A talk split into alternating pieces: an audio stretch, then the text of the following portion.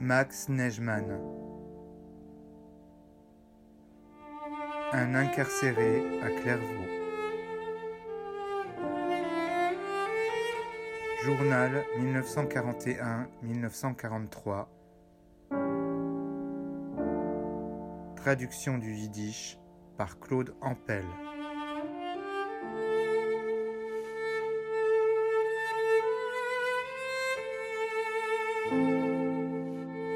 L'environnement est noir comme la nuit, comme une nuit terrible tombant sur un grand océan.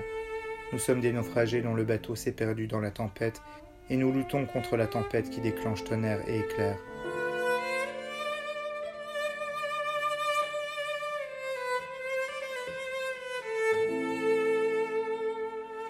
Comme les vagues qui veulent nous engloutir, nous claquons des dents et nous continuons à nous battre. Nous voulons rejoindre le port. Là, nous construirons un autre bateau, plus beau et plus grand, avec lequel nous pourrons naviguer sur la grande mer de la vie.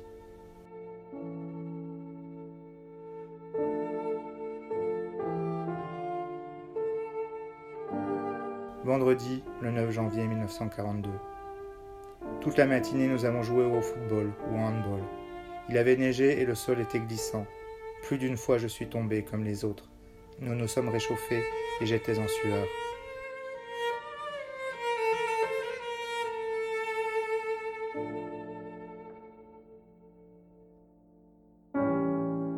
L'après-midi, j'ai fait un peu de couture. Isser m'a écrit une lettre. Sarah doit avoir l'enfant début février. Il devient père et moi je suis là. N'avoir pas vu son mariage et n'avoir pas été là quand il devient père. Hormis cela, mes parents doivent fermer la boutique. Il sera difficile de gagner de l'argent. Et il est visiblement difficile d'être juif.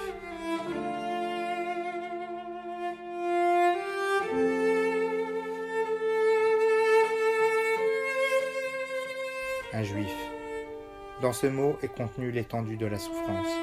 Je suis fier d'être fils de mon peuple pour ses souffrances et pour les grands hommes que ce petit peuple a engendrés, de grands cerveaux, de grands penseurs et combattants pour la justice.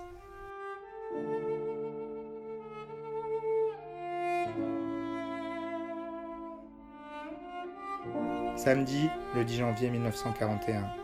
Aujourd'hui, j'ai enterré les 100 jours. Encore 99 jours. Kaczynski m'attendait de bon matin avec un schnapps. Il m'a enivré. Nous avons perdu l'habitude de boire. La journée est passée comme toutes les autres. Rien à noter. Je me suis seulement senti fatigué et mes jambes me faisaient mal. C'est le résultat du football. Je me suis traîné en montant l'escalier.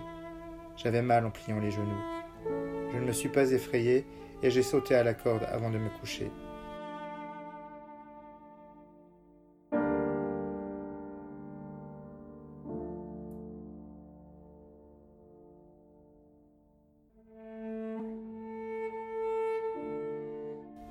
L'après-midi, j'ai travaillé au bureau où je me suis fait du café et des pâtes.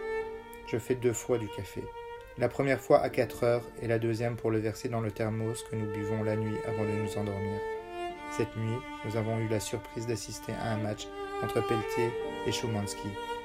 Un match lors duquel l'un et l'autre se sont tendus les mains de suif et mutuellement s'en sont couverts les visages. Schumanski était noir, comme un ramoneur. Alors qu'il voulait se laver, la lumière s'est éteinte et Schumanski, n'ayant pas fait son lit, s'est couché en l'état.